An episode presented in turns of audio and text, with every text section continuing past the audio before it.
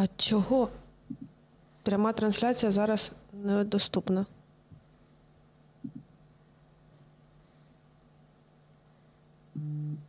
Підключіть відповідне програмне забезпечення. Що відбувається?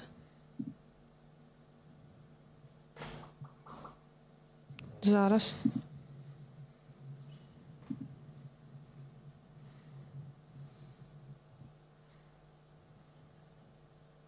О, ми в прямому ефірі. Уже. Фух, бо Ютуб тільки що зламався. Було, було страшно. Катя вміє ремонтувати Ютуб. Отак, от раз. Швидко з гарантією. Однією од- одним кліком. Е, вітаємо, друзі. Ми сьогодні о 18-й годині починаємо е, наш ефір. Для самих нас незвично. Ми це вирішили приблизно в 17.36, що ми почнемо о 18-й, а не о А 19-й. куди його тягнути? Ну, ми вирішили. Якщо можна що, на- навіщо відкладати на завтра, те, що можна зробити післязавтра? Ну, якщо ми вже готові, то давайте.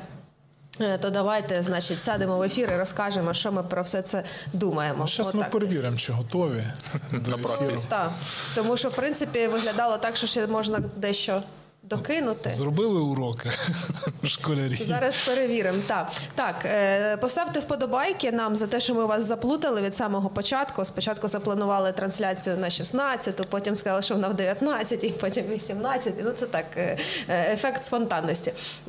Зрештою, Катерина Супрун, Олександр Аргат, Вадим Кушніков, всі ми з мілітарного. І, значить, заявлені теми це атакамс в Україні.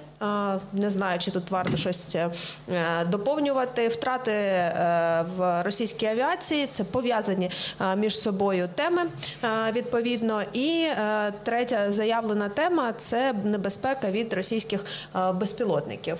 Чи для них? Чи для них да тут, до речі.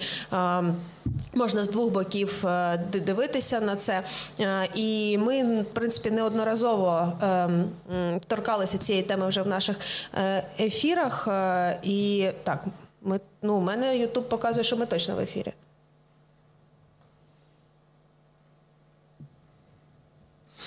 Так, Чи може, як казав один харківський класик, так, а ну скажіть, ви нас дивитесь чи не дивитесь? Я щось не можу зрозуміти.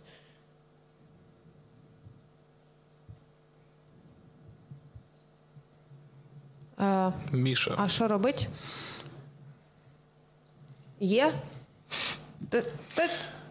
Щось неясно відбулося. От тільки зараз, Зараз пішло. ефір. О, пишуть, зараз пішло. А я Ага. тут вже насправді кілька хвилин, е, значить, щось е, розповідаю. Фух. Щось з Ютубом сталося? Ага. Да. Катя тільки що розказала Давай точну ти. кількість е, ракет, які нам поставили, які ще поставлять. Я їй казав, не треба цього говорити, але вона добре, що це все не пішло в ефір. Що, типу, зараз тільки нас почали бачити. тільки зараз нас почали бачити, так. Ага, ну що, тоді всім добрий вечір. Всім привіт. Тепер твоя черга. Сьогодні експериментуємо. По-перше, настроє. По-друге, ми почали о 18-й годині. А чого вирішили почати о 18-й годині? Бо можемо. От і подивимося, можливо, вам теж це буде зручніше. Е, О цій годині починати дивитися. Е, Тараса сьогодні немає, але можна замість того, щоб його послухати, зараз сходити на сайт Повернись живим, обрати той проект, який вам найбільше подобається, або просто рахунок Повернись живим і задонатити на загальний рахунок е, ту суму, яку б ви хотіли посилити українську армію просто зараз. А сьогодні ми будемо говорити про такі теми. По-перше, про. Несподіванка про Атакамс досі залишається дилемою, як правильно називається ця зброя, чи Атакамс, чи Атак-МС.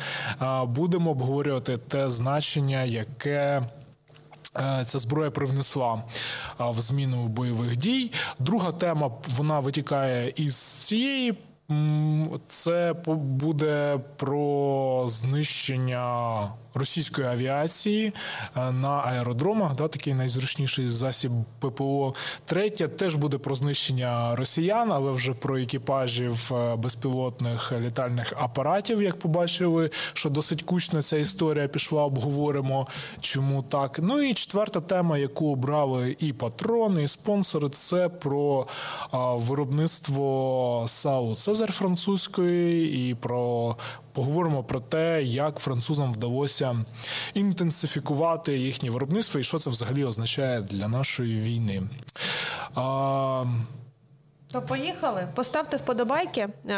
Раз ми вас так сьогодні всі заплутали, то о 16-й поставили початок трансляції, потім поміняли на 19-ту, а вийшло о 18-й, Е, щоб більше людей дізналося, що у нас тут зміни відбулися. Е, Поставте вподобайки, вам нічого не вартує, нам приємно. І не забувайте донатити на Повернись живим, е, підтримувати наше військо. Тож, перша тема, про яку ми будемо говорити, це Збройні сили використовують атакамс. Опублікували в мережі є три відео різних. Е, Чи вони різні? Тут питання тільки. Ну, вони різні однозначно. Вони однозначно зняті в різний час, в різних локаціях, тому що на всіх на них різна кількість пусків. Пусків. Тобто, перше відео, яке я побачив з таким приписом, тільки ж це не поширюють ніде. Хоча було зразу очевидно, що вже через кілька годин це на якихось телеграм-каналах випливе. Це там, де було шість пусків. А потім Залужний опублікував там, де було три, і потім ще з'явилося одне відео, на якому два пуска. Тут, звісно, до дискусії порівнювати з відео пусків GMLRS, чи, можливо, то просто якісь хаймарси стріляли, чи справді було випущено, виходить скільки 11 а, ракет саме. Оперативних, але ну от є таке, таке от відео, на якому можна побачити саме 11 пусків з трьох різних локацій. І як ми знаємо, що 17 жовтня росіяни доповіли про те, що по двох аеродромах були пуски по Луганському і по Бердянському.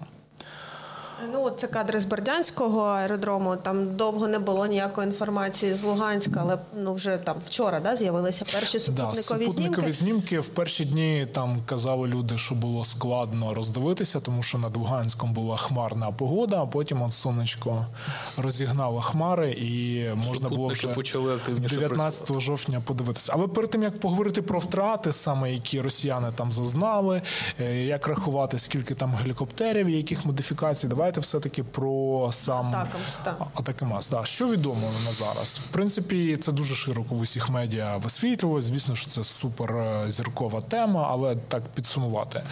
Ну, я б хотів би з таким невеличким історичним екскурсом е, виступити, якщо так можна сказати. Врізочка історична, Е, да.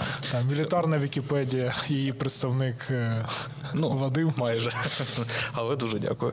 Що стосується самого проекту е, Атакамс, тобто це армійська ракетна система, якщо плюс-мінус дослівно перевести, перекласти з англійської, вона почала в 1982 році з J Атакамс. Тобто це був е, первинно об'єднаний проект, котрим займалися армія та військово-повітряні сили Сполучених Штатів Америки. Е, Досить потужний вклад в саму розробку цієї ракети та всього комплексу доклала американська інституція DARPA, це агенція з передових оборонних досліджень. І чим можна сказати, якісно вона відрізнялася від однокласників, які так само були представлені у радянському союзі. А це оперативно-тактичні комплекси на той момент. Точка, попередники точки, такі як Луна. Це був, можна сказати, такий прорив того часу. Це лазерний гіроскоп. Е, Тим самим цей невеличкий девайс він дав змогу без додавання якихось споміжних навігаційних систем, таких як GPS, е, довести точність е, влучання атакамс до 50 метрів. Ну, якщо так можна порівняти його з тією ж точкою та точкою. Сотня, здається. Е, 150 метрів у точки. Тобто, в принципі, 50 метрів і 100 метрів різниця досить така відчутна. І можна так само сказати декілька слів саме про її призначення та її бойову частину. Тобто ми бачимо, ну, в принципі, ця інформація вже широко е, дискусує, як то кажуть, широко розміщена в інтернеті, це е, касетна бойова частина. Тобто 950 бомблетів М74. Е, Навіщо вони були саме в такій конфігурації скомпоновані? Е, Це так само нам треба трішечки зрозуміти епоху, в якій створювався даний вид техніки. Тобто, це можна сказати така увертюра холодної війни.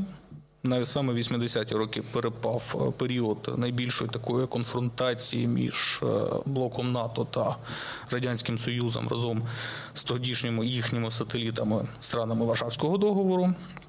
Ця ракета була покликана для протистояння атакуючим, ну гіпотетично атакуючим е, ордам Радянського Союзу та стран ОДКБ. Ой, не ОДКБ, проти а Зархраша, ОВД. да?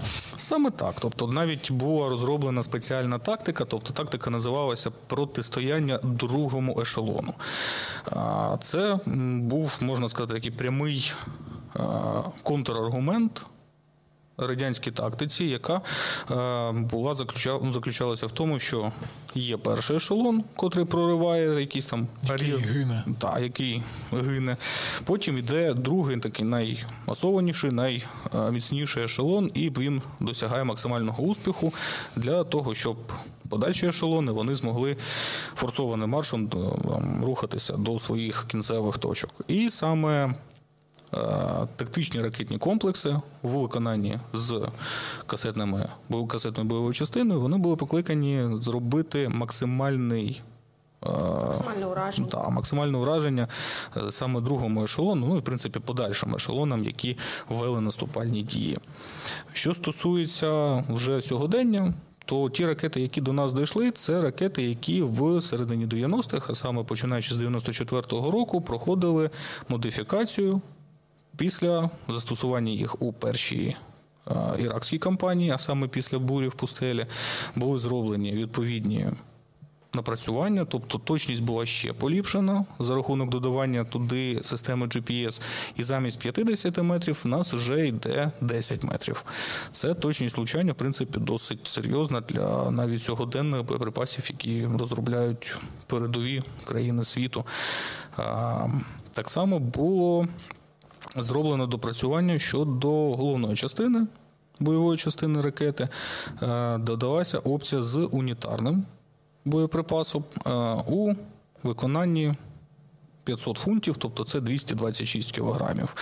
Е, Дана Це бо... десь як точка виходить. Саме так, да. але дана частина бойова вона була в свою ж чергу, як то кажуть, заміщена чи запозичена у таких протиракетних комплексів, як гарпун.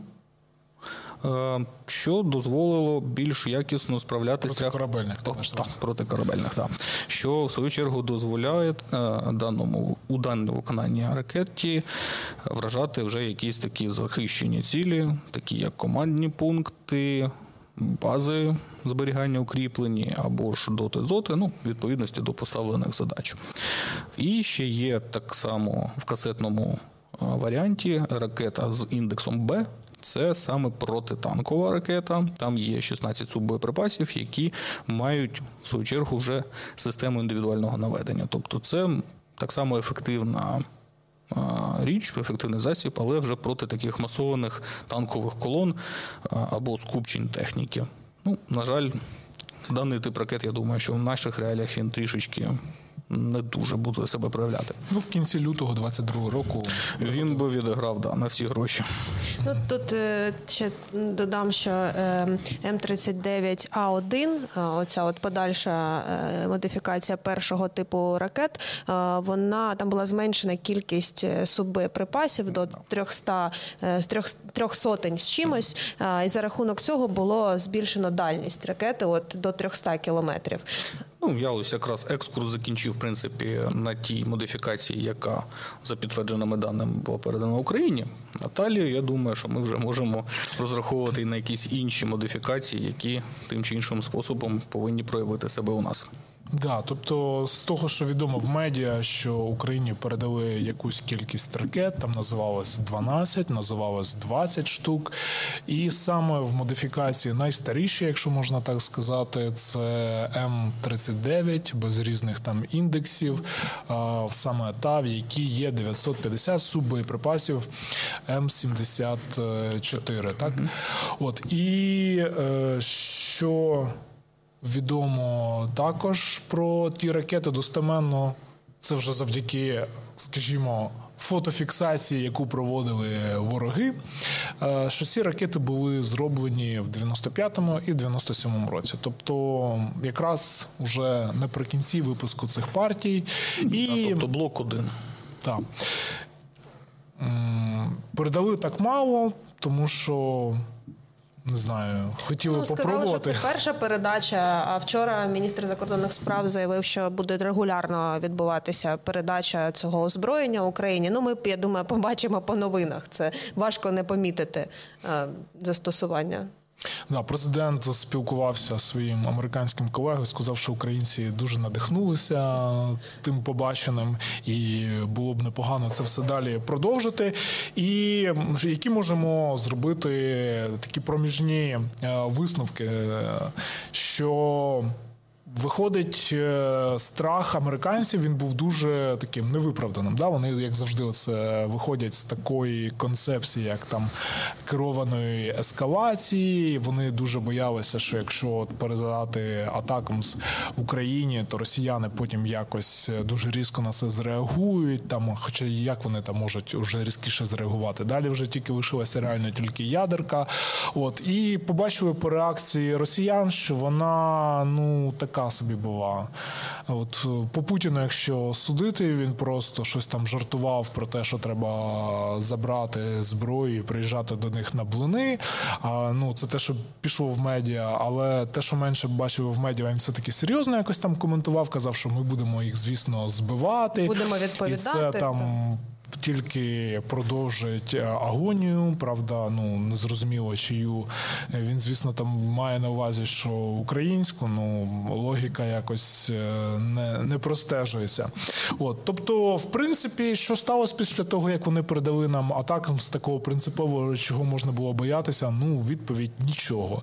Знову ж таки, можна сказати, що британці красавчики, бо вони знали, що так і буде. Верніше, що нічого не буде, тому перші передали Storm Shadow, і далі французи до них підключилися. Ну і звісно ж. Які, до речі, більше дальності за оцю першу модифікацію ракет для Атакамс? А німці далі е, Чекають. Чекають. Да, і у них тут, до речі, На може щось. бути відмазка, тому що вони скажуть: ні, ну дивіться, ми казали, що можемо тільки в партнерстві з нашими американськими друзями передавати далекобійну зброю, але ж. Блок 1 це тільки на 165 кілометрів, а наш Таурус там на 500 кілометрів, тому це не за рах, не рахується. Тобто, коли нам передадуть найновіші модифікації е, ракет до Атакамс на 300 кілометрів, тоді Таурус буде. Ну і теж вони скажуть, що це ще більш далекобійна зброя, тільки коли там вже американці цю пер... піари СМ зможуть Да, да, Призм. чи призм, як там є. Precision е, Strike Missile. Ну не знаю, як ви оціните, але ще один такий висновок, мабуть, можна зробити, що така мала кількість ракет, вона в принципі, хоч і яскраве її застосування, і там росіяни дуже з цього плачуть, але якогось такого відчутного ефекту, звісно, це раптового не дасть. Ну, тут На ми фронт, можемо Тут кількість, я маю на увазі, що кількість Саме має про значення. кількість, да. так. Про кількість ми можемо, в принципі, так трішечки е, пожонглювати цифрами, тому що з відкритих джерел відомо, що було загалом побудовано близько 4 тисяч ракет Атакамс і того. Всіх типів. Всіх типів, так. Деякі оглядачі надають цифру в 3700, деякі 4 тисячі, але загалом від початку виробництва це, в принципі, цифра десь близька до 4 тисяч. Але так само треба розуміти, що це всіх модифікацій, це по-перше. І найстаріші модифікації, ну, блок 1, які ми бачили, останній серійний екземпляр був випущений у 97-му році.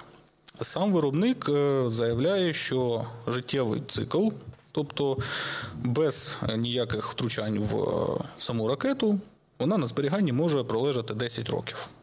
Після того потрібно проводити певні маніпуляції, проводити експертизу вузлів та агрегатів, дивитись взагалі, чи ця ракета кудись полетить і не наробить більше лиха тому, хто її запускає, ніж тому, кому вона призначена. А що ж там теоретично може, як то кажуть, зіпсуватися?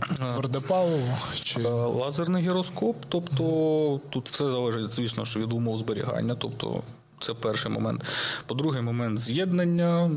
Підключення, Електроніка. електроніка, тобто це, це потрібно чекати. І саме для цього американці в середині 2000-х років запустили програму Middle Life Insurance. Тобто це такий, можна сказати, аналог MLU DF-16, е, але стосовно ракет Атакамс. Тобто вони проводять інспекцію, і е, окрім інспекції, вони так само проводять модернізацію існуючого парку до того, щоб підтягнути їх по характеристикам та по ключовим е, аспектам до актуальних систем, які виходять тільки но з конвеєра. І ця програма вона була розрахована до 22-го року і за відкритими джерелами, але, на жаль, Пентагон засекретив всі дані, що стосуються цієї програми. До 2020 року було виділено порядка 450 мільйонів доларів на цю програму на подовження сервісної. Історії та сервісу service life це sorry, я так би як Обслуговування. Ем, ну, скажімо так, да, щоб продовжити гарантійний термін зберігання цих ракет та привести їх Жити до. вжити до да, по- це по-перше, а по-друге, привести їх до єдиного вигляду з тими ракетами, які випускаються вже ближче до наших днів. Е, Це такий момент. Е, По-друге, треба так само розуміти, чому ну це одна з таких гіпотез. е, Вона, в принципі, висловлена і американським оглядачами, чому ви цих ракет не могли отримати раніше. Зрозуміло, є політичний фактор, але так само є насправді ну трохи такий прагматичний фактор. Е, Наразі е, країнами-операторами, окрім Сполучених Штатів Америки, даного комплексу є ще вісім країн. І на момент 22-го року у Lockheed Martin, це виробник е, цих ракет наразі, був заказ від Австралії на 385 мільйонів доларів. І на наступний рік, на 22-23, був заказ на 500 мільйонів від Марокко. Тобто, Ну, а ще є Естонія і Латвія, і Литва. Саме так. І тут питання, що чи готовий виробник поступитися, як то кажуть, Комерційною да, живому замовленню за живі гроші. Що, в принципі, він що так, що так отримує гроші, але в нашому випадку від уряду Сполучених Штатів, а так від сторонніх замовників. Але я тут більше скажу, що питання, напевно, що не в грошах, а саме в виробничій потужності. Тобто сам Lockheed Martin з відкритих джерел, тобто це ті дані, які публікував, публікувала сама компанія, вони виготовляють 400 ракет на рік.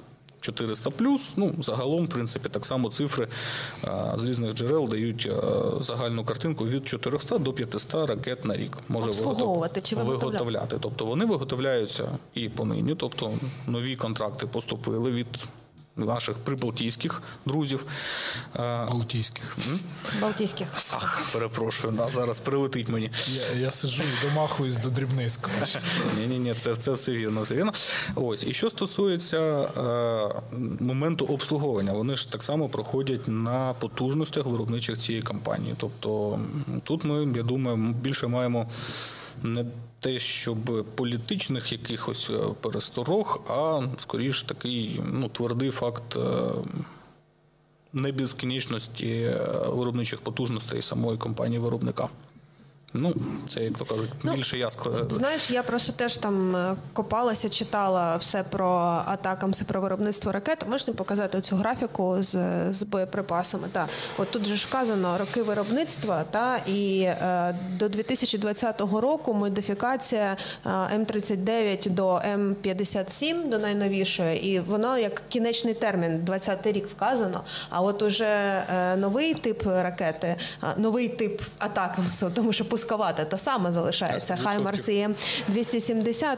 е, І е, відповідно тут уже до 2027 року вказана. Е, Ну це причому це якась е, це інфографіка, ну не, не з не зі стелі, а вона саме з якихось таких програмних документів, які стосуються американської армії. Тому от ти кажеш про виробництво 400 ракет. ем, Тут не зовсім зрозуміло, чи вони їх справді досі виготовляють, чи вони вже обслуговують ті, які наявні. От в мене це питання, я на нього відповіді так і не знайшла. Е, Ні, питання тут точніше відповідь на поверхні. Е, Якщо ми беремо цю інфографіку, я думаю, що вона стосується більше саме внутрішнього споживача, в даному випадку Сполучених Штатів Америки, бо в них дійсно е, доктрина була переходу вже на більш якісні комплекси, в тому числі призм. Одним з факторів такого переходу був в принципі вихід Сполучених Штатів Америки з договору про ракети середньої дальності. А і вони такі, ну все, можемо робити тепер Саме далі. так, Давайте. так, так. Тобто раніше, якщо було обмеження в 500 кілометрів, наразі американці не стримуються цим обмеженням. Бо за як вони вийшли з цього договору, і була поставлена задача для промисловості та військових е, вже робити більш е, можна сказати якісно інші комплекси в плані дальності та швидкості ураження цілей. А що стосується зарубіжних е, замовників, то так само компанія може виготовляти за згодою уряду Сполучених Штатів нові боєприпаси для сторонніх іноземних замовників. Тобто вони можуть, е, ну як ми бачили по інфографіці, можуть е, мати кінцевий термін виробництва до 2020 року саме для Сполучених Штатів, як для замовника. А для інших країн, будь ласка, якщо є попит, то вони можуть виробляти його до безкінечності.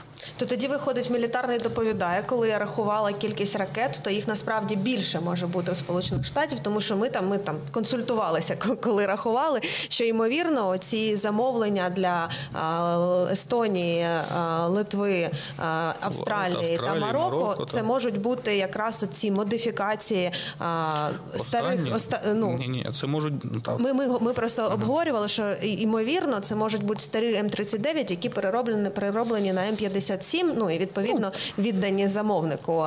Але якщо це нововиготовлені ракети, то тоді на зберіганні е, у Сполучених Штатах. е, Ну, близько тисячі ракет десь і є. Ну, це все. Ну, це- але це дуже умовні цифри, да. Ми не знаємо, Це, яку типу, точну що, кількість. Прочитали в Вікіпедії і так собі порахували. Звісно, що невідомо, скільки е, у них реально на складі, скільки реально тих, які пройшли там регламенти. Навіть по тому, що от побачили, що на фотографіях там 95-97 року ракета, це означає, що вже американці такі, так, давайте їм краще дамо М39, але такі найсвіжіші, щоб там не ризикувати, а можливо там в ці останні роки їх взагалі вже випускалося понти, тому що вирішили переходити на більш нові там версії.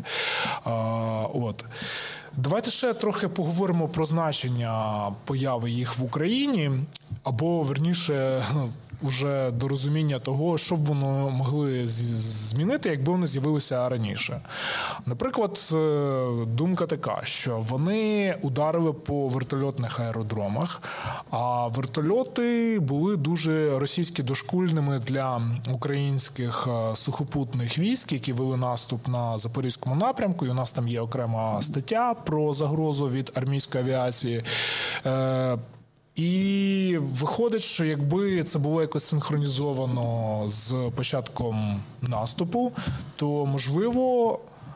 Або е, в прямий спосіб, тим, що ці вертольоти просто б знищили на аеродромах, або в опосередкований, тому що б довелося а, з переляку росіянам вертольоти перекидати десь чи в Крим, чи десь е, взагалі на територію Росії, і не могли б так е, на таку з такої короткої відстані, скажімо, такого аеродрому підскоку, прям як е, там з Бердянська, фактично в межах однієї області діяти, то ця загроза вона б для українських там механізованих колон, вона фактично, зокрема вночі, фактично її б не було. А це означало, що втрати в техніці були б набагато менші. Ну але от американці не хотіли давати, відтягували, але зрештою все одно дали. Але ну, виходить, що як то кажуть, наступ окремо, атакамс теж уже якось трохи так окремо. І не слухають вони українських е, генералів, не слухають українських експертів, не слухають українських політиків, які кажуть, та дайте краще зразу, одразу все, все одно ж ви це все колись дасте. Дайте все одразу, хай воно синергетично попрацює. Тому отак от. Ну тут я думаю, що Америка користується такою логікою, що вони дають потрошку, щоб побачити, який це буде ефект. І потім вирішують, який наступний інструмент можна передати. Дійсно, з точки зору е, наших генералів, е, сили оборони було б ефективніше, якби все було і зразу. Але я так розумію, що американці так само.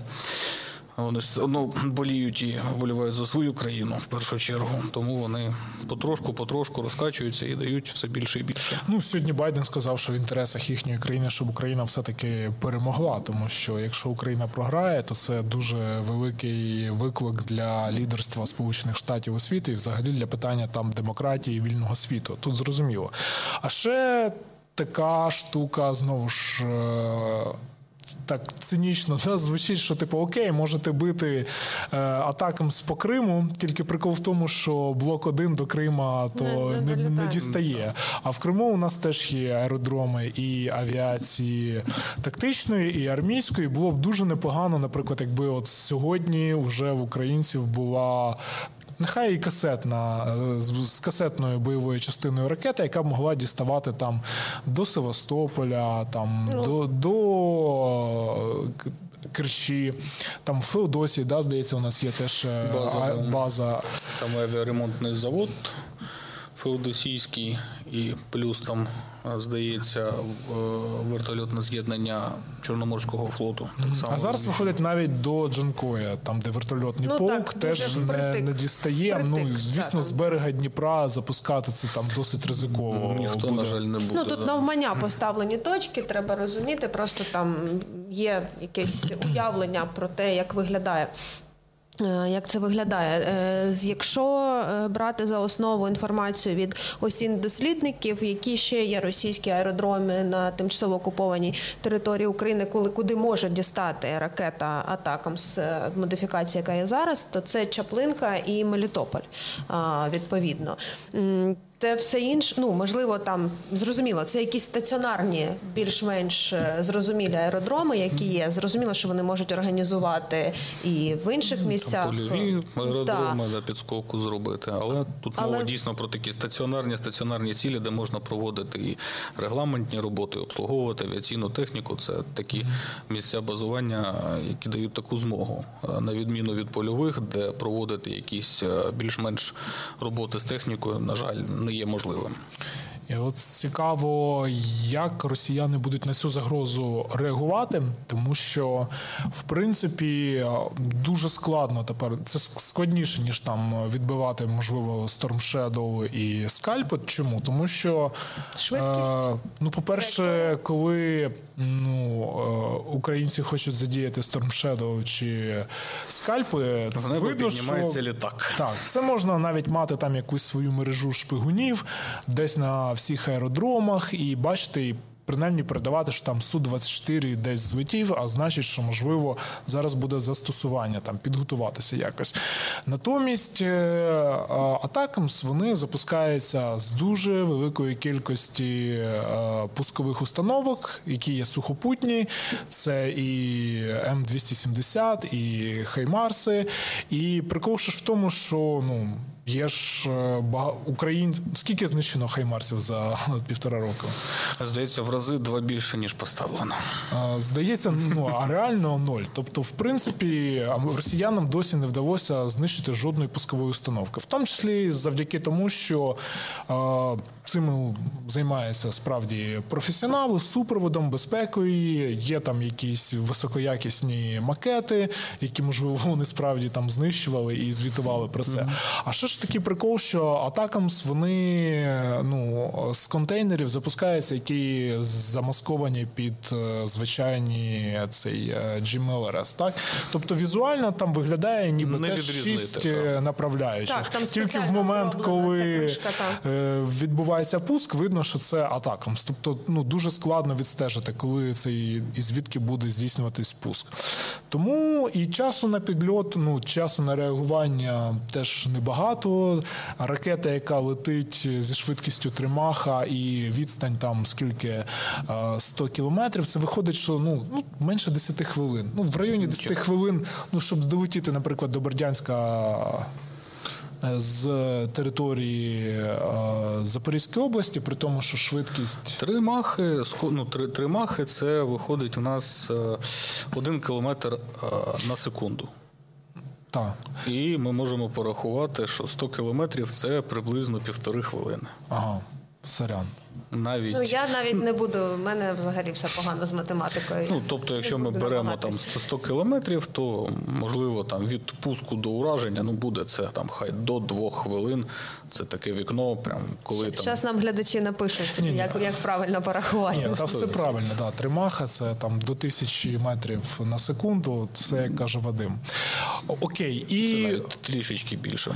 припустимо, але це означає, що росіяни можуть напрягтися і постійно перебувати в режимі, скажімо, моніторингу і готовності екіпажів до відбиття цієї атаки. Звісно ж, це додаткова напруга Тоді для екіпажів. це буде великий привіт нашим екіпажам, які працюють з е, Хармами? Хармами, так. Тому що постійно включений Радар, та- радар. Окей, Вадим, а чим можна збивати теоретично? Бо Владимир Владимирович Путін сказав, що вони будуть відбивати ці атаки. От чим можна відбити? Є у них е, ЗРК, які здатні збити атаком ну, в тій версії, яку ми маємо. Е, В принципі, так, але тут треба так само розділити їх на армійські комплекси ППО і ППО вже такі більш е, стаціонарного типу. Якщо ми кажемо про армійські, то це буки у виконанні М2 та М3. Але тут так само є такі о, обмовки, е, обмеження, тому що тісно вони повинні бути в режимі бойового чергування завжди, тобто з вимкненими всіма радарами. Ввімкненими, в Та, сенсі. в сенсі так, в сенсі, що вони повинні е, чекати і моніторити. Але як я вже й казав, що таке на практиці ну не буває. Тобто вони отримують команду тривога, вмикають ці системи і чекають, коли прилетить ціль. І якщо ми кажемо про комплекс той же самий БУК, то швидкість розгортання буку, ну візьмемо з походного бо бойове положення, це 3 хвилини. Ну, Ага. Якщо ми можемо так допустити, що вони вже десь там розгорнуті, треба лише все там повключати, то це так само залишається дуже мало часу на прийняття рішення, на виявлення, детектування та ураження цієї цілі. Ну тобто тут вже е, ну напевно, що справа випадку та можна так сказати, фарту, щоб е, комплекс БУК він зміг ефективно відпрацювати по даному типу цілі. І по-перше, що він повинен бути е, ну насправді в дуже невеликій відстані від самого об'єкта ураження. Тобто ми бачимо, що системи ППО вони працюють. Як то кажуть, конусо подібно, тобто вони не можуть моніторити все там 360. Е, Ну і виходить, що Ну, 360. Бук здатний збивати цілі, які рухаються з такою швидкістю, ну скажімо так, назустріч. Е, Так, так. І вони Це повинні... означає, що він повинен стояти ще ближче, ніж е, ціль, по якій стріляє е, Атакамс. знати напрямок. Тобто це означає, що ще менше відстань Саме і так. ще менше часу. Саме так. Це Ну, що я, я казала, що тут все порахують і ага. одразу виправляють, що балістичні траєкторії буде набагато далі, далі відстань. е, Сто Далі не, не, не так, як по прямій пораховано. Я все читаю, я, я, все, я все стежу. Ви пишіть. Значить, ну і тому відповідно ну, час збільшується, але ну не критично. Так.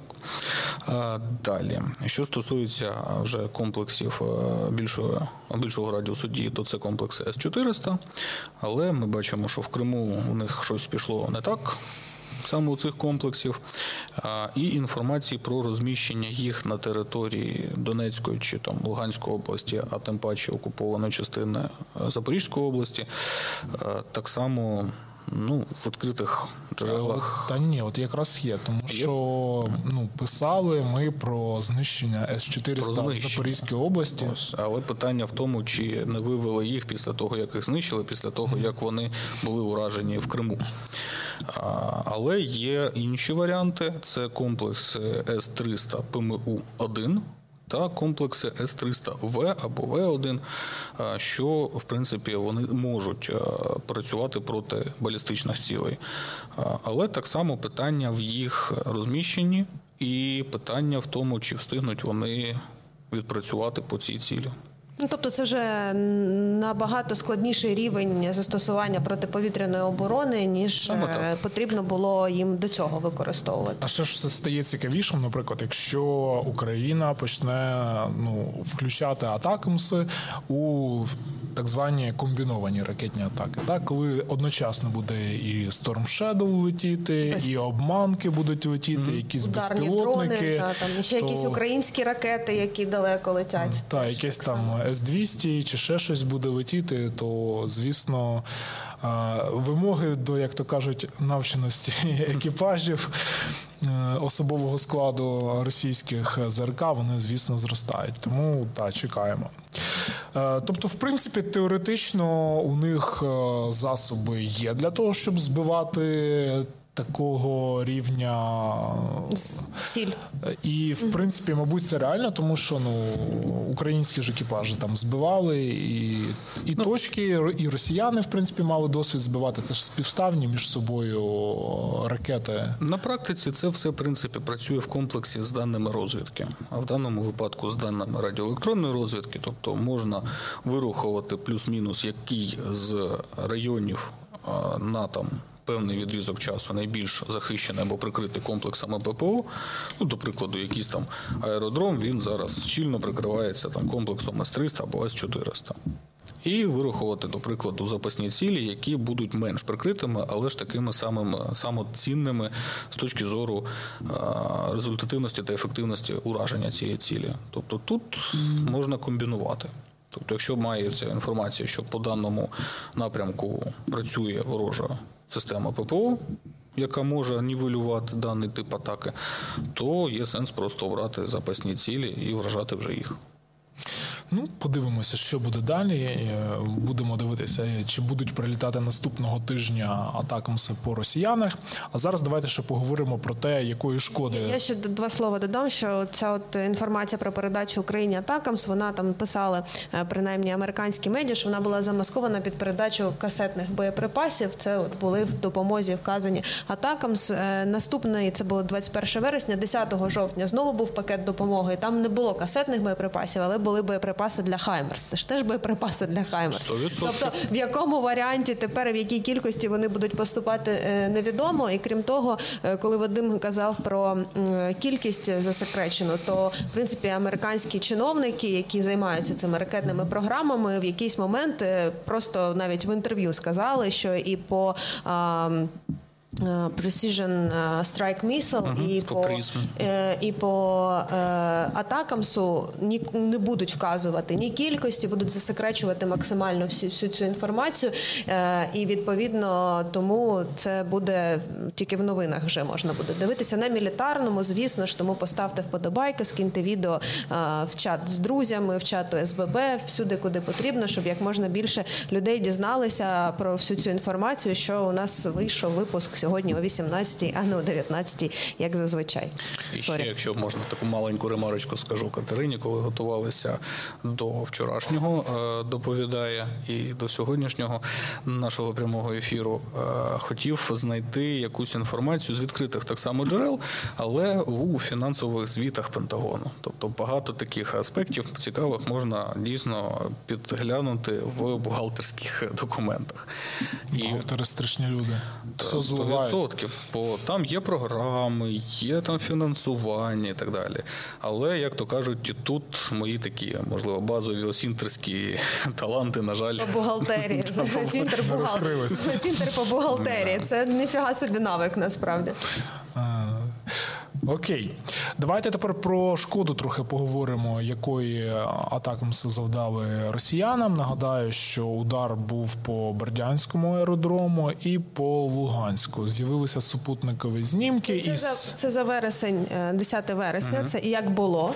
Е, було стало, да, Да, улюблений жанр. Ну, не спочатку, звісно, не, не е, від Planet Lab, а, це вже е, 18 жовтня схеми опублікували. Бердянськ. Ну, давайте так, я озвучу цифри. Е, Найоптимістичніші осінтери заявляють про 21 уражену одиницю авіатехніки, 16 у Бердянську і 5 у Луганську. Е, Звісно, знімки такі ну не дуже там очевидні, е, і можливо те, що здається, як згорівший гелікоптер, то може бути щось інше, але ну давайте от вірити в хороше. Е, Що там було? Там були ударні ударні гелікоптери К-52, які власне і завдавали найбільше шкоди наступаючим українським силам, тому що не застосовували різні види протитанкових керованих ракет, зокрема і тих, які можна застосовувати вночі. І так само були ну. Мі 8 там невідомо, чи вони транспортні були, чи ті, хто запускали там якісь нурси з кабрування. Але ну, якщо реально прийняти оці цифри, 21 це слухай, це дві ескадрилі майже повноцінні. Це, складі. це майже бригаду армійської авіації знищили. Ну чи знищили, чи пошкодили. І Вивели з ладу. І починався взагалі день з того, що ну була інфа, що прилетіло саме по місцю проживанню пілотів, і е, це можливо навіть е, може оцінюватися як більш. Вдале застосування і е, більша шкода, тому що ну люди важливіше там за техніку, якщо це були пілоти. Тому втрати справді болючі. Хоча ну росіяни спочатку там заявляли, боже, як які болючі там втрати, який капець, чому ми до цього не підготувалися. Звісно, потім вже почалося це е, відкатування назад, що типу не вірте українським звітам. Там ніщо, ну звісно, неприємно, але не такий капець, як українці там описують. То отакі от е, результати. Що ще можна по цьому сказати? Е, Цікаво було б помоніторити, до речі, активність армійської авіації росіян на запорізькому напрямку і м, якісь висновки зробити, чи мало це ефект, е, чи стало простіше тим, хто там наступає. Ну, я думаю, що це треба буде роботи в- на- На дистанції, період так. часу е, побачити і зрозуміти. Можливо, буде якась е, інформація від е, ну, людей з, з лінії фронту, власне, чи дійсно стало простіше. Ну і тут знову ж таки, якщо говорити про е, атакамс, то е, масованість застосування е, може вплинути на перебіг бойових дій, тому що вона ускладнить для противника власне.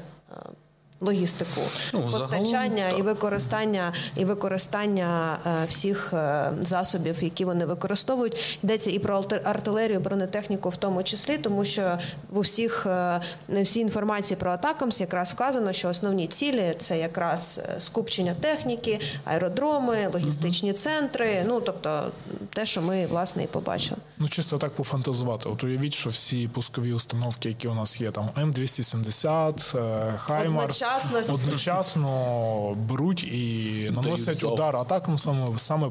По, наприклад, аеродромах, де ну нехай хоча б тільки армійська авіація там знаходиться, в тому числі на території Росії. Да, хоча нам типу заборонили стріляти по території Росії. Який би це мало ефект, вражаючий, просто буквально уражаючий ефект для росіян, і е, що б вони зробили далі? Звісно, вони б, мабуть, би почали хаотично якось. Як Чорноморський флот виводити в новоросійськ, намагатися подалі там від фронту відтягнути. І це б вже б створило там значні логістичні проблеми, переміщення і технічного складу. Ну коротше.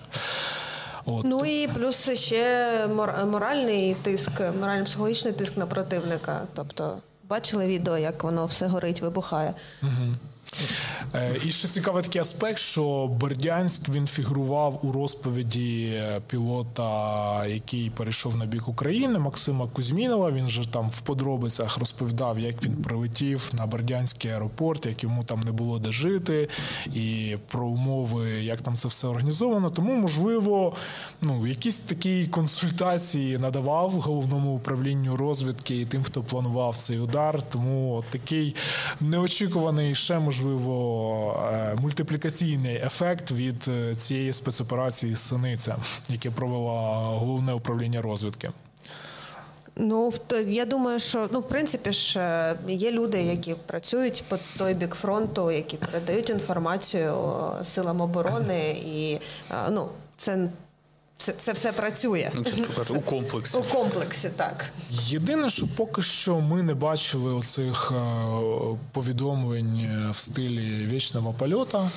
Тому по особовому складу, ну в принципі, в- росіяни писали, що ці втрати були, але от е, пізніше, мабуть, підуть некрологи по загиблих пілотах, е, штурманах і іншому особовому складу, який там обслуговує, можливо, і будемо бачити ще результати, мабуть, вже в наступні тижні. Ну як це було з ураженням аеродромів раніше, е, коли не було зрозуміло кількість е, там особового складу, який е, загинув, а потім почали почались Бо автор, який бажає всім вічного польоту, просто не вважає за потрібне. Ну, Тим, так. хто не в польоті. заборонили просто. Забанив, Бо там занадто багато, можливо, треба прізвищ написати чи там фоточок розмістити. І у росіян, звісно ж, виникає питання: а як ну, захищатися від цього? У нас теж була окрема стаття, яка ну, в наш бік, тому що теж є така проблема захисту авіації на аеродромах. Але от росіяни не дуже вірять в те, що можливо у них найближчим часом з'являться якісь ангари, якісь там е, захисні споруди, які справді можуть стримати ракетний удар. А чи можуть взагалі якісь споруди захистити від атакамс, е, взагалі не зрозуміло. Ну, хоча від касетного, від таких суббоєприпасів, напевно, то якийсь залізобетонний споруда могла б захистити. Але ж тут- унітарна там. да. Це по-перше, по-друге, ж бойова частина, яка оснащена касетними, вона має е, так само можливість програмування. Тобто ці бомблети вони можуть вибухати на певній заданій висоті. Тобто від там 2,5 до 5 метрів, чим самим е, розповсюджуючи зону ураження на більш таку широкий, широкий радіус. А по з приводу саме засобів захисту, ну я думаю, що у росіян, на жаль, є найбільший такий захисний момент це дистанція. Тобто вони просто можуть відвести свої. Е- Частини армійської авіації вже на свою територію або на територію Криму і працювати звідти. Та хай відводять, але от бойовий радіус, наприклад, К-52, який десь приблизно. 400 кілометрів. Це тобто він може 400 полетіти, відпрацювати, з 400 Катєю- повернутися. Ні, ми з Катєю якраз обговорювали таке, що без 400. ПТБ це і того 400. А, ну, без, тобто е, це дальність польоту. Тобто виходить, Ні, це, це бойовий радіус. Тобто бойовий бойовий радіус він може пролетіти 200 кілометрів до району виконання І 200 повернути. і 200 обратно. Але ж йому треба ще політати. Ось тому, в принципі, бойовий саме ефективний бойовий радіус. Я думаю, що десь в межах 150 кілометрів, плюс з запасом на виконання е, бойової роботи в заданому квадраті. ну, тоді 150 туди, 150 назад Так, і виконання так. Ну. Але ж вони можуть підвести, ну, підвішувати тут і е, ПТБшки, підвісні паливні баки. Але зменшувати кількість озброєння, наприклад. Ось тут є різниця. то ефект уже все одно 100%. Тобто навіть на тому, що вони можуть е, релокувати свої частини з переднього краю або з більш вигідних е, місць базування на свою територію або на територію Криму, дійсно це дає е, плюс в тому, що навіть не кількості озброєння, а швидкості виконання. Ну, з- Звісно, що вони можуть почати е, займатися там просто роззосередженням. Да. Бо так. Для вертольота, е, в принципі, це не проблема. Там сісти будь-де, Для може під'їхати заправник. Там, так. Так, але питання ж в тому, що як я і казав, питання польових ось таких ось майданчиків або аеродромів підскоку, воно е, не вирішує основних моментів пов'язаних з обслуговуванням техніки. Тобто, скільки може один борт провести в умовах там поля, але коли щось потрібно потрібно буде замінити, або Ну, для цього можна і в. Росію злітати. В принципі, ну, на обслуговування там раз. Ні, ні, я кажу, що ну що виконує саме там інженерна служба на, на місці. Тобто в Росію злітати це якщо там вже щось капітальне, або його збили, або його там Ну, пошкодили. Якщо збили, то вже не злітав. Ну, якщо так, якщо його збили, але відтягнули, то це дійсно на завод е, виробник. Але ось якісь такі поточні моменти, регламентні роботи, це все виконується виключно на підготовлених аеродромах, де є можливість розмістити інженерно-авіаційну службу, де можна розмістити ангари з. е, Паливомастильними матеріалами, ангари з зіпом е, і власне виконувати роботу. Ну тобто багато чого без спеціального інструменту в полі так само не вийде зробити. І так само ми можемо розуміти, що є е, система і комплекси озброєння. Тобто в полі так само є ризик, що це поле буде вираховане і по цьому полю пролетить. І якщо там буде скупчено багато боєприпасів на відкритій території, то це так само призведе до досить такого ефектного салюту. Ну, коротше, шини і матраси не допоможуть. Там з Або на захистом. щастя. Але от, ну, от російські ці авіаблогери пишуть про можливість ще таких гібридних захисних дій, такі як там маскувальні сітки, що можна накрити, наприклад, там чи літак, чи гелікоптер, який не робочий, накрити його там, наприклад, сіткою, і ти з повітря не зрозумієш, чи це достойна ціль, чи недостойна.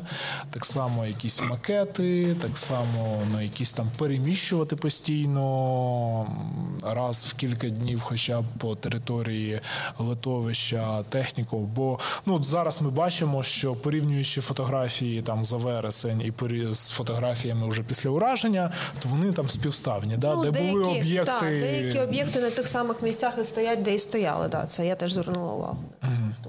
Так, то змусить, звісно, це їх ворушитися. Хоча, можливо, вони необучаємі і е, будуть продовжувати далі там стояти, і нічого не буде змінюватися. Е, Добре, що ще тут по цій темі можна сказати?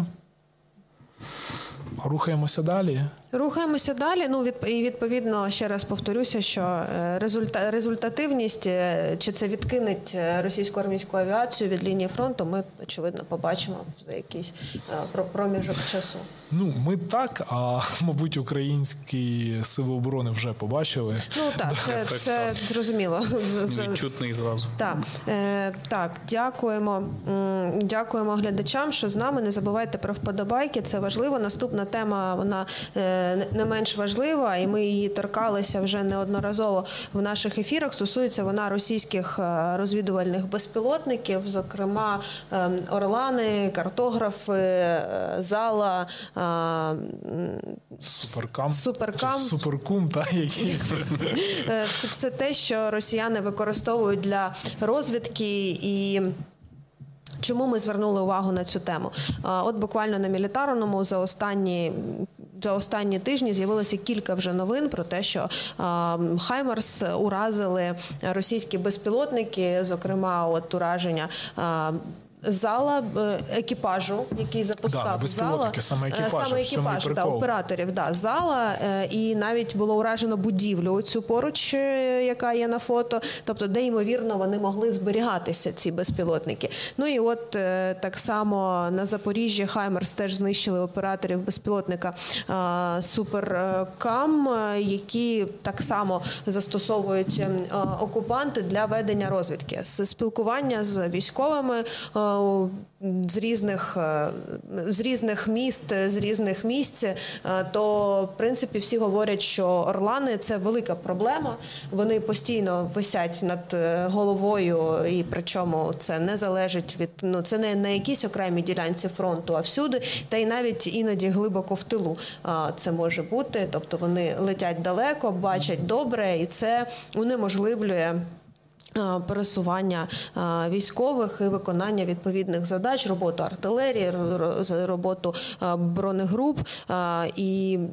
Відповідно, ми вирішили озвучити цю проблему і поговорити про е, варіанти, як її можна вирішити. Ну, варіанти варіант один ви бачите на екрані, в принципі. варіант, який, скажімо, українські військові знайшли, і які почали, як ми бачимо, масово застосовувати. Імплементувати. Так, от продовжуючи те, що говорить Катя, реальна ситуація така: ну лінія фронту, то як лінія фронту, це зрозуміло. Але ж е, ті, хто там е, мають доступ до е, систем моніторингу повітряного простору, скажімо, то вони бачать, напевно, що постійно якісь розвідувальні безпілотники знаходяться над українськими містами. Наприклад, е, ну на в першу чергу ну, в областях прифронтових, тобто ну над Харковом постійно є розвідувальні безпілотники. Миколаїв, над Дніпром. І ну, питання постає, як їх знищувати. А знищувати їх потрібно, тому що те, що вони не ударні, це не означає, що від них там немає ніякої шкоди. Вони наводять іскандери, вони наводять калібри. Вони ну є складовою тих операцій, які планують росіяни з масованих ракетних атак. Е, Більше того, вони можуть коригувати удари і в реальному часі. Це якщо ми говоримо, наприклад, про нещодавні теж тему, яку обговорювали, Аеродром. ударів по аеродромах у прифронтових територіях. Да, там що в, е, в Дніпропетровській області, там, де очевидно, мабуть, е, зала коригував удар е, ланцета. Так, то ну постає питання, як ці безпілотники знищувати, а вони навіть не, для кожного ЗРК є доступними. Е, Орлан 30, він же ж уже ну там 5,5 тисяч метрів, там може е, на такій висоті летіти. Так, і йому нічого не заважає. там якась оса, можливо, до нього там і не дістане. Ну і з ЗРК там можна попробувати, з ПЗРК попробувати теж там збити, дістане, не дістане. І ну Ну, Це якщо він прям забереться на свій потолок, але я думаю, що така оперативна його робоча висота трішечки менша. Ну, але факт, якщо їх не ну, якщо вони літають і їх не збивають, то це ж не означає, що їх не хочуть збивати. Це означає, що просто м, Ну, немає є такої. якісь складнощі, да, треба знайти Да, якісь технічні можливості. І от е, українські військові знайшли спосіб. Це е, такий, таке ефективне ППО, яке називається Хаймарс, і знищують екіпажі і станції, там, напевно, управління цими безпілотниками прямо на землі. Тут питання до вас, ваша думка: от чи доцільно взагалі використовувати цілу ракету там GMLRS, яка коштує там страшних грошей, для того, щоб знищити бусик з операторами? Ну, бусик з операторами це навчені люди. Тут в мене, в принципі, в яких, є, ага, да, вкладені гроші, щоб вони навчилися це запускати. Це безпілотники, які коригують російські засоби ураження, які наносять набагато більше уражень. Ну, це ж ну гроші рахувати в такій ситуації. Ми вже я не знаю. Ми постійно про це говоримо. Ще коли програма фронт у нас була, ми говорили про те, що гроші рахувати е, в такій ситуації ну недоцільно, тому що ми ж рахуємо не гроші, ми рахуємо. Е, е, завдану шкоду. Ну, Але в принципі в мене є така пропозиція трошечки гроші порахувати. Якщо ми кажемо про знищення самого екіпажу на землі разом там з технікою, чи можна там просто екіпаж окремо, це у нас одна витрачена ракета до Хаймарсу, або в деяких випадках може бути один екскалібур. На противагу це можна сказати економія одної ракети зенітної. Тобто, так чи інакше, БПЛА літає і може нанести шкоду насправді дуже велику. І тут питання, як реагувати на це, або вираховувати місце локації, де його запустили, де знаходиться екіпаж, або вирішувати, як то кажуть, лише таку одну з проблем, тобто ліквідовувати само, сам безпілотник. А тут ми кажемо, що можна ліквідовувати і операторів, і комплекс наведення керування цим безпілотником, і як ми бачили на одному з е, фото разом з безпілотником. Тобто тут економіка, мені здається, дуже проста і навпрочуд ефективна. І ще. Знову ж таки, продовжуючи екон- тему грошей, е, виходить, що якщо ви просто зараз підете і задонатите повернись живим, то ви теж можете бути до цього причетні до знищення російських екіпажів безпілотників, тому що всі ці відео ми бачили завдяки тому, що коригував удар сказати. за допомогою шарків, наприклад. Да, так? от е, був відос, буквально ми його дивилися. Ну, ми не показуємо ці відео на випадок, щоб не отримати якийсь там бан, прильот на канал е, неприємний. Але, от, наприклад, є відео, де е, з безпілотника в онлайн режимі очевидно видно розрахунок, який там розгортає техніку необхідну для пуску е, орлану, і по ньому прилітає артилерійський снаряд. Очевидно, це. Є спроможності виявити і навести відповідний засіб для того, щоб знищити. Так, чому ну тільки Хаймарсом там або екскалібуром можна вразити? Просто треба розуміти, що ці ж е, екіпажі вони оперують безпілотниками, які літають там бу- радіус 50, 100, 120 кілометрів. Відповідно, ну вони там від лінії фронту можуть бути там ну 30-40 кілометрів. І чим туди е, доб'єш, факти так, щоб точно вучити, то звісно, що треба з першого разу попасти, що ну Хаймарс практично там чи не єдиний варіант. FPV туди не долетиш, і ну А звичайні засоби можуть і не спрацювати. Так, тому це справді по суті чи не єдиний вибір, і це справді таке виходить, почався сезон полювання на які може це так просто вийшло, що в медіа там дуже кучно так. Ну за тиждень я от виходить, є три випадки: один по залі, один по екіпажу суперкама і один там по Орлану. Ну, Але є там от це інформація про знищений пункт управління Орлан 30 Наприклад, це от 19 жовтня е, Сили оборони Півдня повідомили. Ну Ну, коли просто повідомляють, то звісно Ну, так. віримо, да, Так, дякуємо. Але от коли є фото і відео, реально підтвердження з цих трьох е, випадків, то справді ну дуже кучна якось ця інформація пішла, і е, сподіваємось, буде більше. Ну але тут треба сказати, що росіяни дійсно в них е, ну, ми неодноразово про це також казали, що в них е, е, розгорнуто виробництво цих безпілотників, тобто в них їх справді багато, і вони якісно працюють, незважаючи на те, що розпаковки їх показували, що вони там. Але це проста ефективна. річ. Проста ефективна річ, да, це правда, але е, все одно є е, санкційний тиск на Росію. Так, вони знаходять способи поновлювати, е, де брати.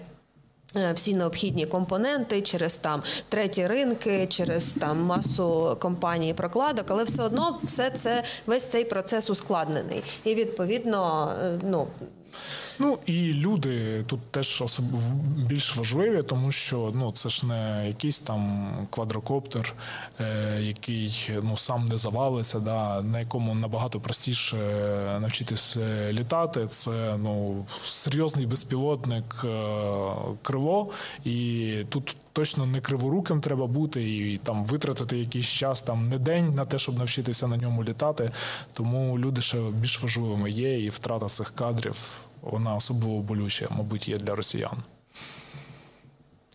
Так, ну тут пишуть теж питання в тому, що можна більше за один і той самий час зробити ракет чи нових комплексів БПЛА та мобілізувати нових мобіків. Ну воно так не рахується, як на мене. Все одно тут е, а, Ну, якщо це люди вибувають прямо зараз з лінії фронту, і ну ну тобто є якась якийсь запас вже вигот, якщо за такою логікою є якийсь запас вже виготовлених ракет, є е, якийсь запас вже виготовлених безпілотників. Там да люди вибувають, їх треба навчати. Звісно, що все це взаємозамінно, але ну ні, це за- так не рахується. Це, так не рахується. Да, Да, просто Задачу- ці люди вибувають прямо зараз зі своїми безпілотниками з лінії там фронту. Це означає, що вони прямо зараз не наведуть там якусь артилерію чи якісь ракети на українців, які в цей час будуть виконувати свої завдання там по знищенню скупчень противника. Не знаю. Тому все має значення прямо тут і тепер. Так, я теж мені також так здається, що це ефективніше рахувати. Ну і відповідно. е, Ми ще забули сказати, що Україна в перспективі отримає Ground Small Diameter Bomb. Ground Launch Small, да, small Diameter Bomb. GLSDB. М, І це також ще одна довга рука на 150 кілометрів, пускові. е, Відповідно, Хаймарс, і це ще додаткові е, засоби ураження, і в тому числі для знищення, можливо, і е, таких е, пунктів управління безпілотниками, розрахунків для безпілотників. Ну, подивимося, головне, щоб Ізраїль е, там не перехопив десь по дорозі, не відкрутив ці смогу діаметр бомб, які вони скидають з літаків, і сказали, так, нам тут потрібніше зараз в газі. Добре, ну що, давайте далі до наступної теми. Так, наступна тема, яку обрали наші спонсори та патрони на Патреоні, це. А, Спонсори на Ютубі та патрони на Патреоні. Е, Дякуємо за те, що постійно голосуєте і проявляєте активність свою. Вона стосується е, САУ, е, французьких САУ Цезарь. Відповідно, новина цього тижня, яка вийшла на мілітарному. Некстер втричі наростив е, темпи виробництва е, САУ Цезарь. Вони над цим працюють відповідно, в принципі, від початку, як вони почали передавати Україні цю техніку, і вона себе почала показувати в бою. Вони працюють над нарощуванням виробництва. Було е, була новина про нарощування виробництва гармат. Е, до Цезарів, ну і відповідно шасі самих е, стволів. стволів, стволів так, Так, да, це ключова от штука, е, саме створення стволів. І е, тут виходить, що є така певна, е, ну.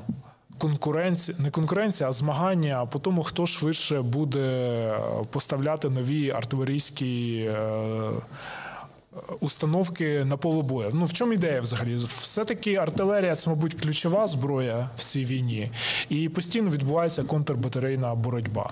Ну то постійно знищується артилерійська зброя там чи е, власне контрбатарейкою, тобто, коли одна САУ знищує іншу, чи там за допомогою FPV, чи в якийсь інший спосіб, але постійно вони вибувають з поля бою або там поворотно, що або безповоротно. І виходить так, що у росіян насправді з цим е, з одного боку непогано, тому що у них є великі там запаси, що вони наклепали за е, часи радянського союзу, і вони просто беруть, повертаються в стрій. Але там теж є нюанси. Наприклад, там супутникові знімки показують, що вони не повертають всю САУ в стрій, а беруть, просто знімають стволи. Тобто проблема зношеності стволів. І, а з іншого боку, наші західні партнери, у них е, менша кількість цих була всіх артилерійських систем, і вони дуже повільно їх там виробляють. Ну це смішно, да? там, що у Франції загалом скільки цих цезарів було до початку нашої війни? Там менше сотні. Десятками. Ну да, і всі там купували там 12, такі партії були контракти, там 12, 24. Ну тобто, взагалі там смішно, якщо говорити про умови цієї війни. Але виходить, що у росіян. Е, Виробляти такі комплекти, е, як вони втрачають е, на полі бою в такому темпі, у них це неможливо. Якийсь час вони ще будуть це за рахунок повернення в стрій старих, але надійде якась така точка, після якої вони зможуть. Відновлювати або в інший спосіб повертати на поле бою меншу кількість, е, ніж е, будуть втрачати. Натомість, що відбувається з західного боку, тут іде нарощення виробництва насамперед стволів. Да. Ну от якщо говорити про Цезар, чого ми зачепилися за нього? Тут просто є конкретні дані, що раніше вони виробляли два Цезаря е, на місяць, і цикл виробництва складав 30 місяців, то тепер 15 місяців, і вони виробляють вже 6, а будуть виробляти в 24-му 8. Ну і знаєш, цікаво, що от вони е, зараз вже є підтверджені да, факти е, збільшення виробництва, але вони там минулого року заявляли, що мають отакі плани. Тобто вони об'єктивно оцінюють свої спроможності і реалізовують їх. Ну і відповідно Планомірно, планомірно реалізовують е, всі свої зобов'язання перед замовниками. Тому що про Цезарі ще варто сказати, що після там їх застосування в Україні їх почали замовляти і країни Балтії, в тому числі і там розміщувати е, свої замовлення. Ну і це насправді цікаво за цим спостерігати, як е, розвивається. е, Як компанія, як комерційний проект, в тому І числі. тут може бути оця відсутність. Як це сказати, уніфікації е, артилерійської зброї в Україні може бути перевагою, а не недоліком. Тобто виходить, що зараз на Україну, ну умовно на Україну, працюють всі виробники артилерійських систем у світі. Тобто, а, західному звісно, що там е, Цезарь, вони зараз кажуть, що вони виробляють для того, щоб замістити ту е, ті САУ, які вони віддали Україні, але я впевнений, що прийде якийсь час, що Франція скаже, так, ми і ці коротше Україні віддаємо, тому що їм потрібніше. Так само там Арчер, так само там Зюзана, так само хто там ще що Краб. Так само краб, так.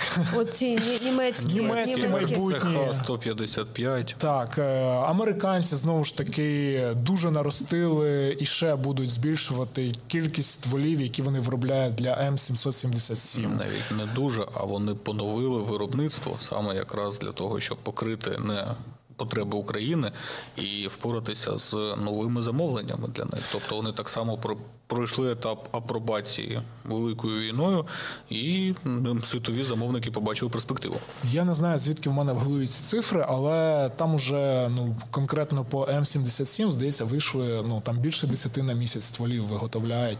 І це навіть ну от при тому, що скільки нам більше сотні їх поставили, а, об'єктивно вони всі одночасно ніколи не працюють. Тобто, тому що постійно чи якась поломка, чи справді вона вражена, і насамперед найбільш болюче місце це стволи.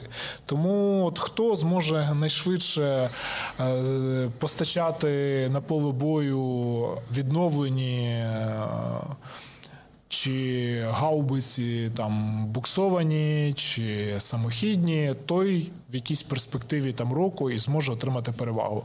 Бачите, вже зараз змінилася ситуація на окремих ділянках фронту, що ну на деяких ділянках Україна має там перевагу по кількості випущених снарядів. Ну те, що в часи там Лисичанська, Ну. Сєвєродонецька було просто там немислимо і ніколи не думав, що таке можливо. Окей, там по кількості снарядів десь досягаємо паритета. Хоча там росіяни е, Скандер звигалися, і їм там зараз підуть їхні снаряди. Але от ще кількість стволів теж буде визначати математику поля бою найближчим часом. Ну і тут, тут правильно е, пишуть, що поки що жодного арчера на, на фронті ніхто не бачив. Ну чекаємо, і їх Ну, так це обіцяли. ж, це ж круто, що їх поки що ніхто І не бачив, будуть, а коли вони з'являться, то це буде от додаткова перевага до того, що існує зараз. Ну звісно, так. Я тільки я тільки за, я тільки підтверджую. Я мені би самі цікаво було би насправді дізнатися, як вони Покажуть себе. да? Так, ну тому що заявляється, що це там най, найкрутіша САУ сучасна. Арчер. Не Цезарь. Власне, це залишилось тільки дочекатися. їх Хоча, появи. хоча кількість замовлень на Цезарі, вони, вони це теж на щось натякає, типу, що зацікавилися нею. Battle approved. Так. То все? То все. То все. Дякуємо, що були з нами. Дякуємо, що активні, коментуєте. Вибачте, кого ми сконфузили тим, що почали сьогодні раніше. Слідкуйте за нашими соцмережами. Е, Відповідно, там всі анонси з'являються. Рішення про вихід програми о 18 Ми сьогодні ухвалили о 17.36. Е, Це Ютуб, можна собі таке дозволити. Відео доступне після прямої трансляції. Так що запрошуємо до перегляду і відповідно коментуйте, поширюйте. Там хтось питав, чи можна в шкільний чат. Можна в шкільний чат. Нормальна штука. Тут нічого забороненого не відбувається. Так І що навіть 18 плюс не стоїть. да, немає, немає у нас таких обмежень. Ми навіть відео е, військові не показуємо, щоб нас не хлопнув Да, давайте, якщо розширювати там географію поширення, у нас починали з чату СББ, так потім перейшли до батьківського чату, тепер в якийсь Шкільний, шкільний чат. студентський чат є. Та можна Це вже чат класу чи, Тепер- чи шкільний шкільний загальний. на якихось там геймерських форумах поширювати, О, да, там до речі, якісь, це на теж- якомусь теж може чи ще десь. До 100%. Так, ну все, натискаю завершити трансляцію. Па-па. Побачимось. Всім па-па. Так, пока.